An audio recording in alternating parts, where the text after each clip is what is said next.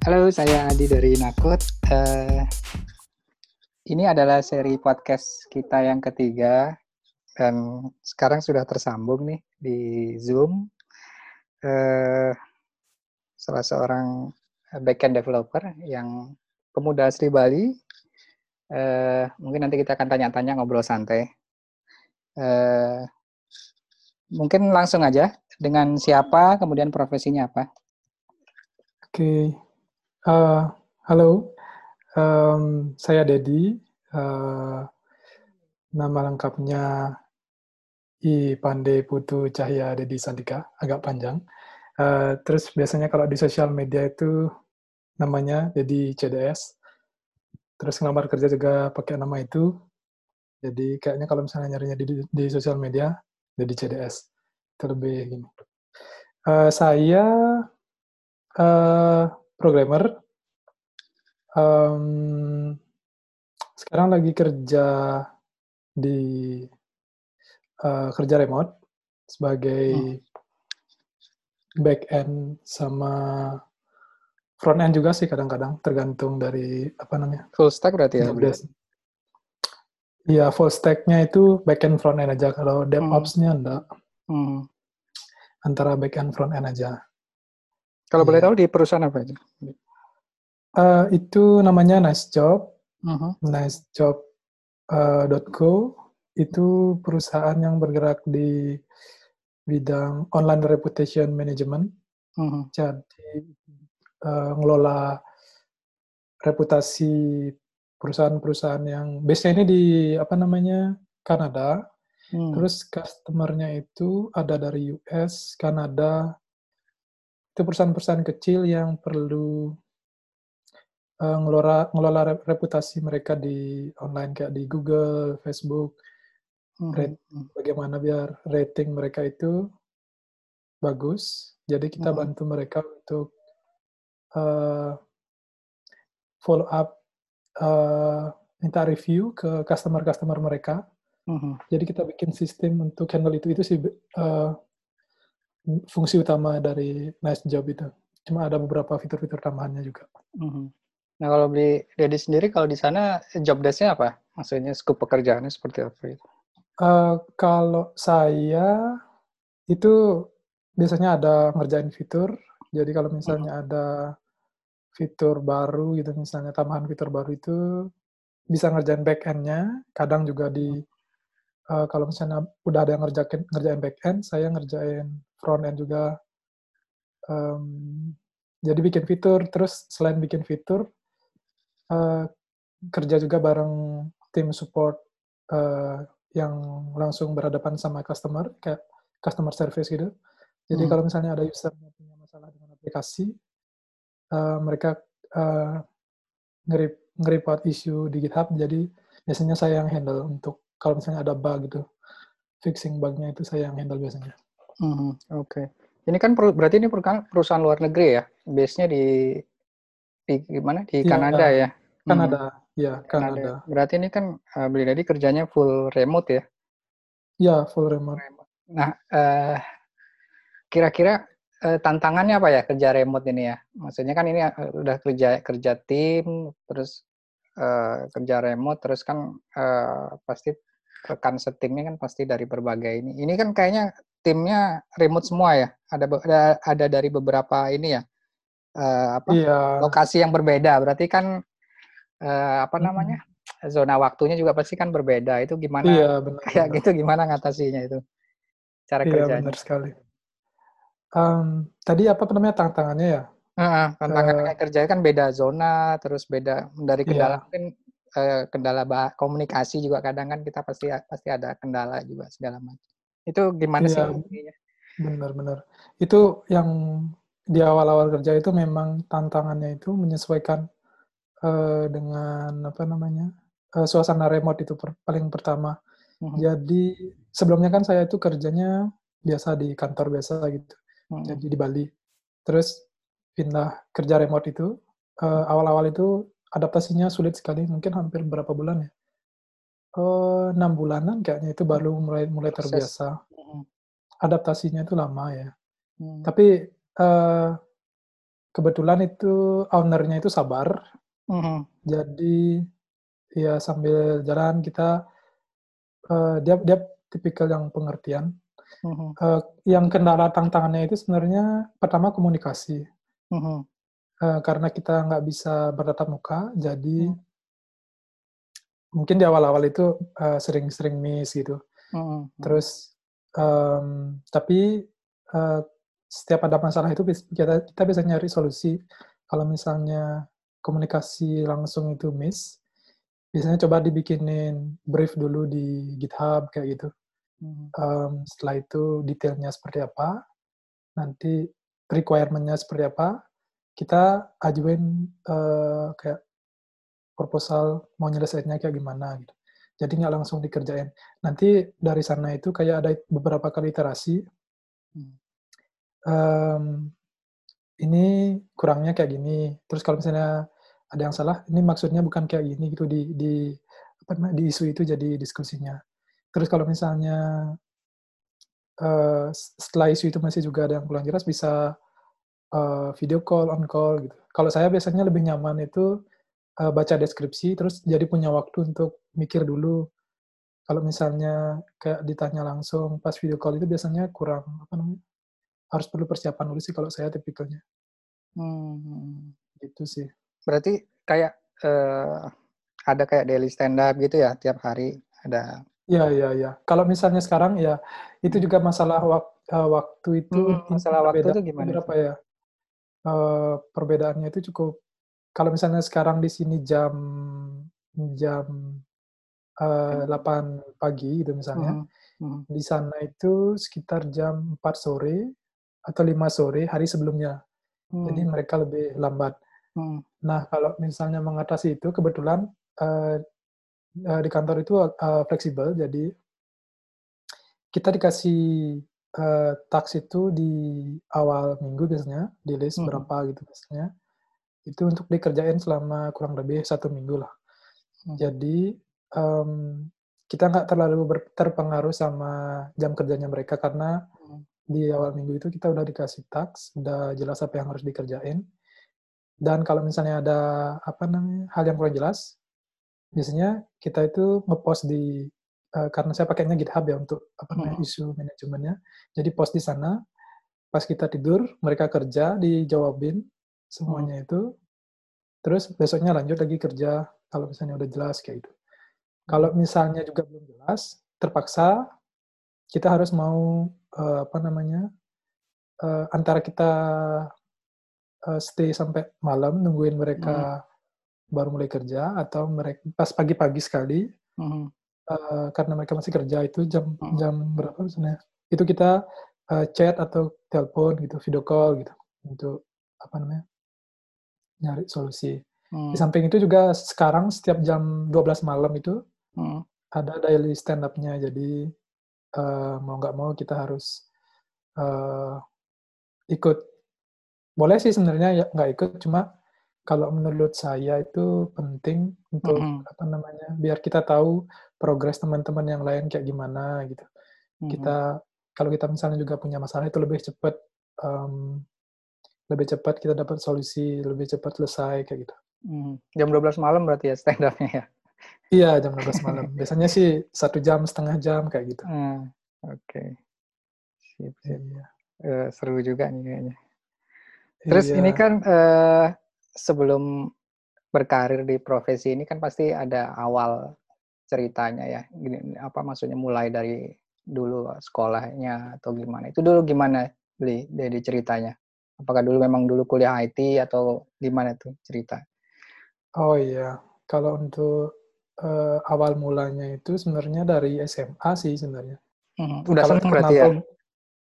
eh, bukan senang programmingnya, sebenarnya senang komputernya sih yang Hmm. senang. Kalau dari SMP itu dulu ada ekstra ekstra kulikuler kalau nggak salah. Mhm. Atau ada lab komputer ya, ada lab komputer. Jadi itu Hmm. dibuka setiap jam istirahat. Itu saya senang sekali dat- eh, datang ke labnya, cuma belajar untuk ngetik kayak gitu. Hmm. Belajar Microsoft Word itu pas SMP, PowerPoint yang kayak gitu. Mhm. Main game apa sih? saya lupa nama gamenya itu yang terinstall by default di gini Main di kartu ya. itu. Game. yang bola bola yang pin apa Oh namanya? ya pinball ya. Hmm. Iya ya yang itu itu senang. Setelah itu eh, SMA itu SMP saya belum punya komputer, pengen sebenarnya beli cuma karena eh, orang tua itu nggak bisa beliin, jadi sering-sering ke lab komputer itu aja. Terus SMA eh, itu juga sama sebenarnya, belum punya komputer, dapat Mhm. pelajaran komputer itu bikin apa namanya Turbo Pascal dapat eh, dapat HTML juga dapat pas itu Hmm. belajar pertama kali bikin eh, apa namanya kayak kalkulator perkalian Mhm. ngitung luas segitiga yang kayak gitu itu udah mulai tertarik eh, apa namanya programming sih sebenarnya tapi belum belum kepengen banget malah saya tuh dulu lebih tertarik sama ngedit foto yang di Photoshop biar apa Hmm. namanya dulu pas SMA itu udah bisa ngedit backgroundnya itu biar hilang ganti Ke jadi desain background berarti ya, iya. lebih ke desainnya ya. Awalnya ya Nah, desain grafis. manipulasi aja sih sebenarnya Hmm. manipulasi Hmm. foto itu kayaknya keren gitu. Sempat juga ke warnet tuh cuma belajar-belajar Photoshop, terus belajar bikin tema HP. Dulu saya punya HP Sony Ericsson eh, K800 itu, saya Hmm. belajar bikin temanya pakai foto-foto sendiri. Kayaknya ada aplikasinya kayak gitu. Ke warnet karena nggak punya komputer ke warnet bayar 2.500 gitu kayaknya sejam dulu di Tabanan kayak gitu. Terus pas tamat kuliah, eh pas SMA itu, saya bingung nyari jurusan apa. Bahasa Inggris gitu yang saya ambil di Undiksa. Terus di Poltek itu saya nyari eh, MI, manajemen informasi, sama arsitek itu sebenarnya. Hmm. Cuma yang keterima itu eh, MI-nya, manajemen informasi. Oke. Jadi eh, karena yang lainnya kayak di Uniksa itu saya nggak keterima, saya juga ngambil MI sih di Uniksa sama bahasa Inggris kalau nggak salah. Eh, itu nggak nggak keterima di Uniksa, cuma di Poltek. Jadi saya putusin ngambil yang di Poltek itu. Nah, di sana saya baru mulai apa namanya, baru mulai eh, mengenal tentang programming, belajar dasar-dasarnya kayak itu di pas di Poltek. Di sana pun awal-awalnya itu kayak masih kalah kalah saing gitu sama apa namanya teman-teman yang udah dari SMK eh, belajar jurusan RPL kayak gitu Hmm. sudah mereka mereka udah kayak ngulang lagi pelajaran yang dapat di SMK waktu itu di di kampus. Jadi emang pas di sana itu saya semester semester awal itu sama sekali blank untuk belajar logikanya. Tapi semester 2 kayaknya udah udah mulai gini, udah mulai apa namanya? Udah mulai bisa mengikuti, udah em, udah bisa menyaingi yang anak-anak Mhm. SMK itu. Gitu sih kalau misalnya Hmm. dari dari situ. Sempat juga kuliah di Stikom saya Hmm. setelah setelah tamat Poltek. Itu dulu eh, Poltek saya kerja dulu setelah tamat Poltek itu baru lanjut lagi di Stikom gitu.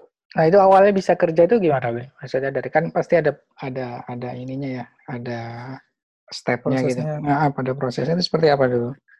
Em, itu dulu eh, karena magang, Hmm, Jadi- dari magang ya. ya magangnya itu kebetulan om saya yang tempat saya nebeng pas kuliah itu punya dulu eh, rekan kerja IT di kantor travelnya, terus udah kerja sama bule dulu pas Hmm. eh, kerja sama bule itu bikin kayak web agency gitu. Hmm. Jadi eh, pas saya magang, mau magang kebetulan eh, teman om saya itu eh, main ke rumah om saya, terus saya nanya-nanya eh, bisa nggak magang di sana kayak gitu. Hmm. Ternyata bisa. Dan pas saya magang itu eh, di tempat magang itu kita di eh, dikasih project kecil dulu dites kemampuannya. Hmm. saya dua orang sama teman saya terus kita dipilih ada ada beberapa project jadi kalau misalnya kita bisa nyelesain tesnya itu nanti kita eh, dikasih project project flash kalau nggak salah kayak eh, yang yang besar dulu di sana sama ada project WordPress gitu juga um, jadi setelah dites itu uh, saya dapat dapat bagian yang flash itu bikin hmm. Back endnya kalau nggak salah dan uh, karena setelah magang itu dirasa membantu jadi uh, langsung ditawarin kerja di sana hmm. itu itu uh, apa namanya senang sekali sih pas itu soalnya um, lumayan dikasih uh, tawaran gaji karena kita masih juga nggak full time gitu. Kalau nggak salah itu zaman nggak apa-apa ya sebut nominal ya. Kalau apa, zaman apa -apa. Kalau zaman dulu itu eh, dua setengah juta pas 2012 kalau nggak salah. Hmm, dua hmm. setengah juta itu setengah hari kerja, setengah harinya masih kuliah kayak gitu.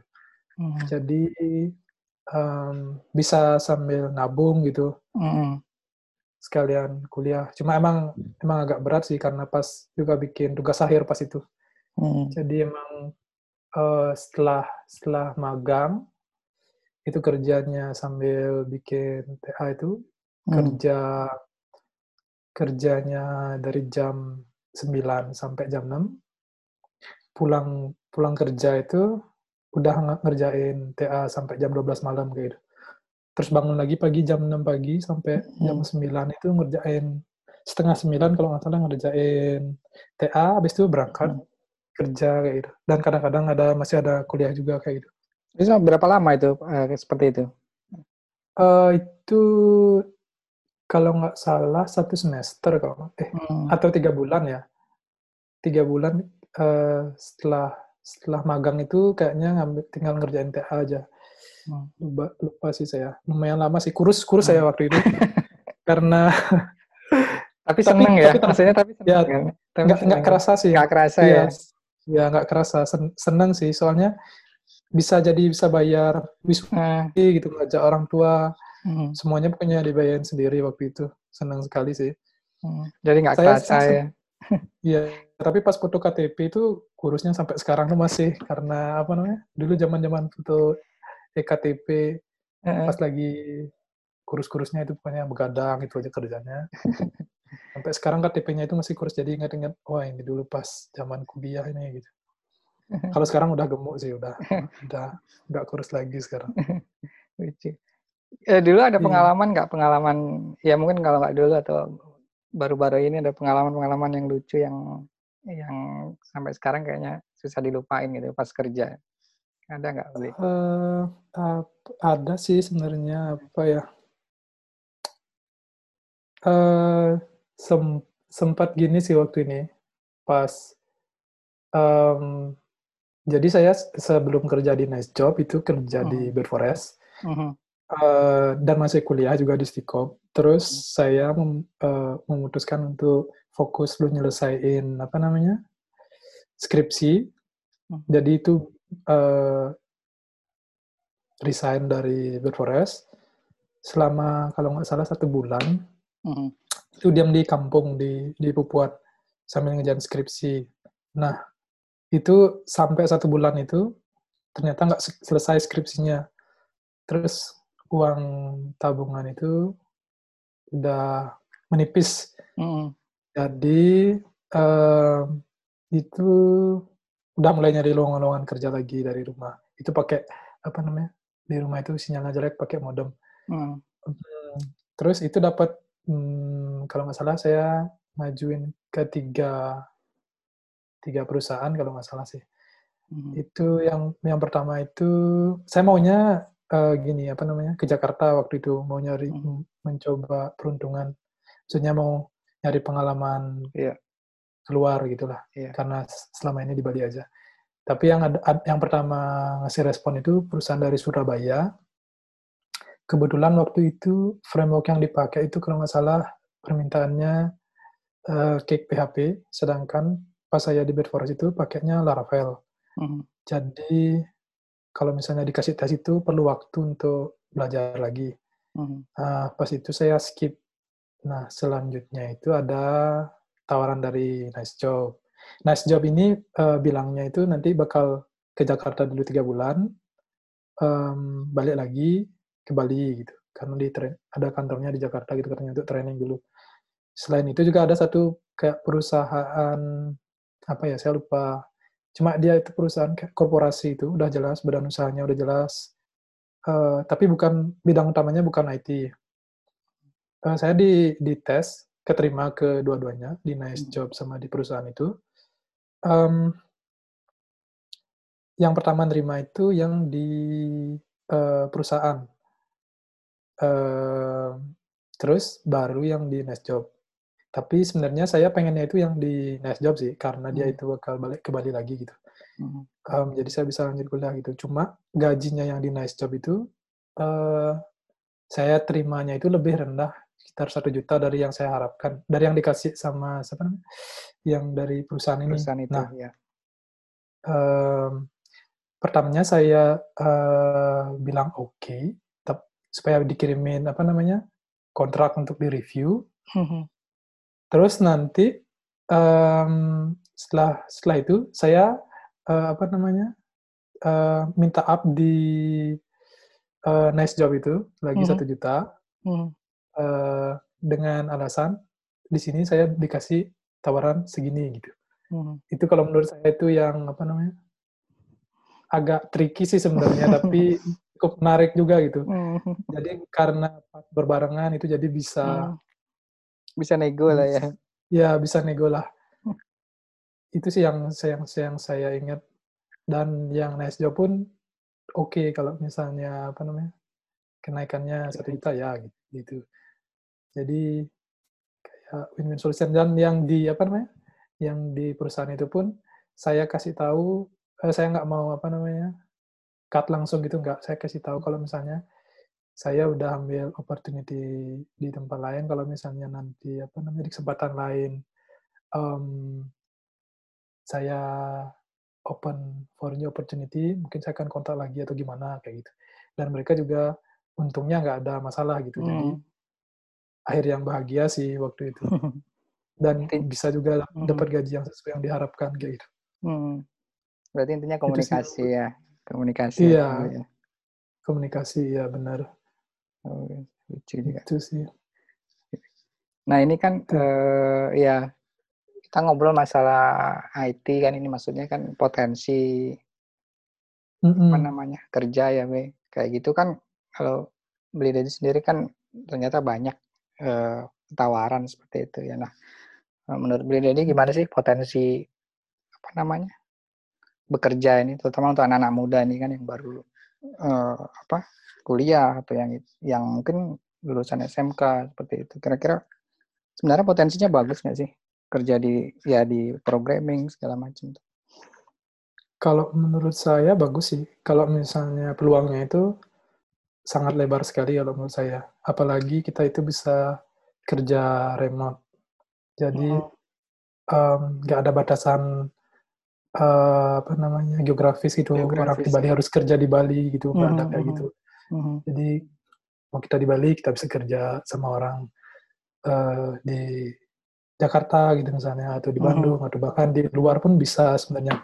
Yang penting kita punya kemauan dulu untuk belajar, terus portfolio harus mm-hmm. bagus kayak itu supaya bisa um, ada nilai apa namanya kalau kita mau ngelamar itu mereka melihat kita ada nilainya bisa biasanya itu dilihat dari portfolio apa yang hmm. sudah kita kerjain kayak itu skillnya apa aja kayak gitu jadi kalau menurut saya kalau masalah peluang itu sangat terbuka lebar siapa lagi di Bali ya kalau misalnya hmm. di Bali itu uh, daerah pariwisata ya.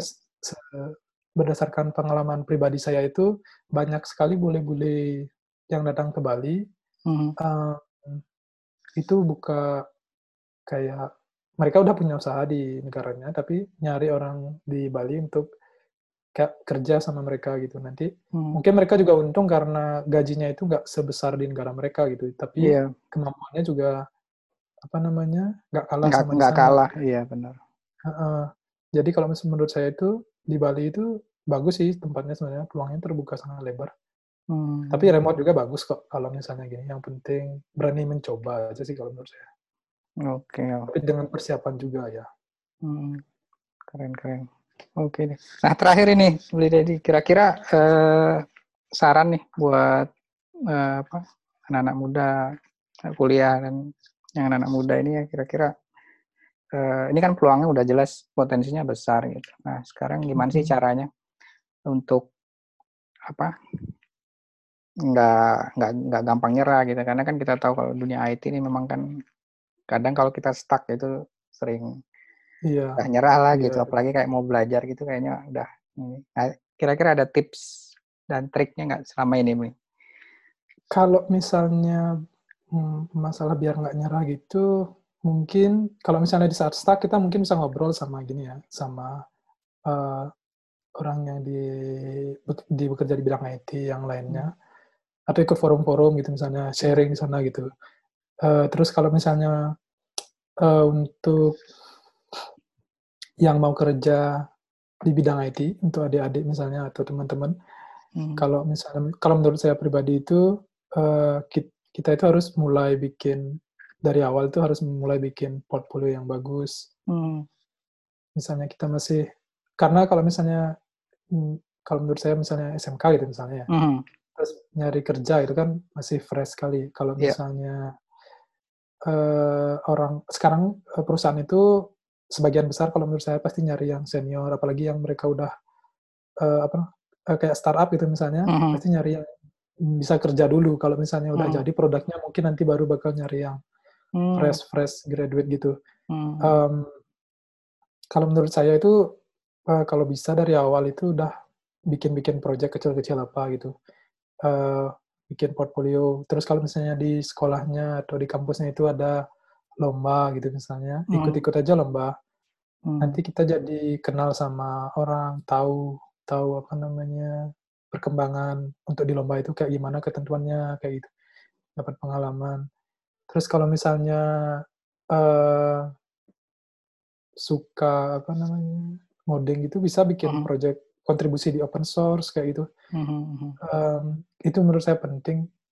Uh, kalau misalnya mau lihat-lihat perkembangan juga bisa cek-cek di uh, apa namanya situs lowongan kerja gitu. Coba aja mm-hmm. cari-cari um, role yang ingin dipingin, misalnya ingin jadi back end atau front end, misalnya atau jadi ingin jadi full stack.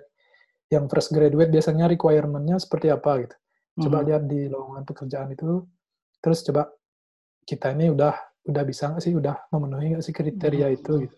Kalau misalnya kita belum, kita bisa belajar, bikin portfolio kayak gitu. Jadi nanti kalau misalnya kita mau ngelamar, CV kita itu biarpun belum ada pengalamannya, tapi kita udah ada portfolionya, jadi kayak udah ada nilai lebihnya gitu. Hmm. Um, sama gini lagi, kalau pengalaman saya itu magangnya yang di tempat yang emang benar-benar apa namanya tempat yang benar-benar bidang utamanya itu emang bergerak di bidang IT. Hmm. Uh, karena banyak juga sih teman-teman saya yang dulu itu magangnya itu di um, kayak di kantor pemerintahan kayak gitu. Hmm. Terus mereka uh, dapat kerjaan IT-nya itu kurang. Hmm. Uh, kalau dibandingkan sama kalau misalnya kayak saya itu dulu pas memang dapat magangnya itu di uh, perusahaan yang bergerak di bidang IT, jadi memang benar-benar fokus Ah, oke. Okay. Pengalamannya yang didapat itu emang benar-benar tentang perkembangan. Uh, soalnya gini, di kampus itu kalau kalau pengalaman saya dulu, uh-huh. kita diajarin dasar-dasarnya aja, uh-huh. pemrograman kayak gitu. Kurikulumnya juga kadang tidak up to date dengan apa namanya? Dengan industri ya, kebutuhan ya. Ya, kebutuhan industri. Uh-huh. Jadi kita itu belajarnya yang pengalamannya yang banyak itu pas pas magang kalau kalau saya dulu pas magang. Uh-huh. Karena pas magang itu emang udah kerjanya bikin web itu misalnya, terus harus pakai teknologi yang terbaru saat itu apa hmm. itu misalnya database-nya apa, terus pakai apa misalnya CMS atau misalnya hmm. pakai PHP atau apa gitu. Itu di di industri emang belajarnya gitu. Kalau di kalau menurut saya kalau misalnya orang apa namanya mahasiswa yang sekarang itu misalnya uh, merasa um, belum begitu kemampuannya belum begitu masih misalnya masih menurut mereka itu belum sesuai, ya wajar hmm. aja sih karena emang kurikulumnya tempatnya mereka mengasah itu pas mereka magang kalau menurut saya atau enggak pas baru mulai kerja itu biasanya baru terasa itu. Jadi kalau misalnya mau start lebih awal ya cari magangnya itu yang um, yang emang benar-benar bergerak di bidang IT. Sama bahasa juga penting. Hmm. Uh, kalau bisa itu belajar bahasa Inggris dari awal. Mhm. Eh, kayak apa namanya? Biar kita nggak apa, biar kita bisa bersaing di global. Mhm. Em, saya sering lihat gini di situs-situs apa namanya freelancer itu Mhm. eh, banyak sekali orang India gitu eh, Iya. yang kayak mereka mendominasi sekali di di luar sana gitu, Mhm. Eh, terutama di bidang IT, sama di apa namanya startup startup bukan startup Iya. sih, perusahaan IT besar pun CEO-nya gitu orang Iya. India yang Mhm. Itu eh, kayaknya kalau sumber daya apa namanya manusianya di Indonesia ini kayaknya nggak nggak kalah gini berpotensi Iya, kalau menurut saya. skill skillnya ya sama ya. Iya, jadi supaya semakin banyak yang apa namanya kelihatan di dunia di dunia global gitu, kalau menurut saya eh, belajar bahasa itu penting. Paling nggak bahasa Inggris Mhm. dasar-dasar perlu dipelajari eh, biar kita bisa nanti eh, kerja di luar. Kalau misalnya nggak kerja sama orang juga, kayaknya kayak Upwork gitu tuh atau Fiverr itu banyak eh, gini ya untuk freelance freelance kayak gitu. Jadi nggak harus tergantung sama orang juga bisa freelancing gitu. Mhm. Itu sih kalau dari saya berdasarkan pengalaman selama ini. Hmm, berarti kesimpulannya sebenarnya eh, kalau misalnya memang fresh graduate berarti eh, paling enggak Oh. Kalau sambil belajar itu harus ada ya bikin project kecil-kecil gitu ya atau kontribusi ya di Iya. mana gitu ya. Jadi enggak Iya, jangan benar. kayak pasif gitu ya. Terus Iya, kalau misalnya benar, benar. stuck juga harus ya eh, sebaiknya memang harus belajarnya bareng-bareng gitu kan karena kalau atau sering tanya lagi kan informasi sekarang resource itu kan sumber Iya. ini kan belajar banyak ya bisa di YouTube di segala macam juga. Ya benar benar benar. Kita nggak Benar, nggak benar. harus terpatok sama apa namanya. Kalau misalnya kita apalagi sekarang internet tuh Hmm, gampang sekali dibandingkan Iya. sama dulu. Iya. Terus di YouTube itu banyak sekali yang bikin apa namanya, em, eh, bikin video-video tutorial. Mhm. Terus di samping itu juga kalau misalnya pintar bahasa, Mhm. Stack Overflow itu apa pun dicari sana kayaknya Ada ya sama eh, ya. ada. Coba aja kalau misalnya ada error Hmm. itu copy paste aja line errornya pasti muncul di Google. Hmm. Yang penting apa sih kreatif aja sih kalau menurut Hmm. saya. Iya, Stuck-stucknya pasti bisa. pasti bisa ya. Harus semangat. Heeh. Oke lah. Iya. Sip lah. Sabar gitu. aja sih, sabar ya. Iya harus sabar ya. Racingnya harus sabar ya. Iya. cepat putus asa gitu. Oke. Kalau nggak bisa sekarang, coba besok. Misalnya mumet sekarang, cari aja besok. Pas lagi santai-santai. Biasanya errornya itu kecil, Mhm. karena kita udah saking mumetnya, jadinya nggak kelihatan. gitu. Hmm. Pas kita udah santai-santai, oh ternyata cuma satu line ini aja yang bermasalah Hmm. gitu. misalnya. Saya sering sekali sih kayak gitu. Pengalaman ya. Jadi, iya, kalau udah udah kayaknya errornya sederhana tapi kok di mana ya gitu. Eh, Saya nggak terlalu apa namanya lama-lama mikirin itu. Saya coba Hmm. beralih ke task yang lain dulu gitu, kayak gitu. hmm. Besok baru saya cek lagi gitu misalnya. Biar nggak manajemen waktunya juga harus apa namanya mungkin eh, nambah lagi sedikit. Mhm.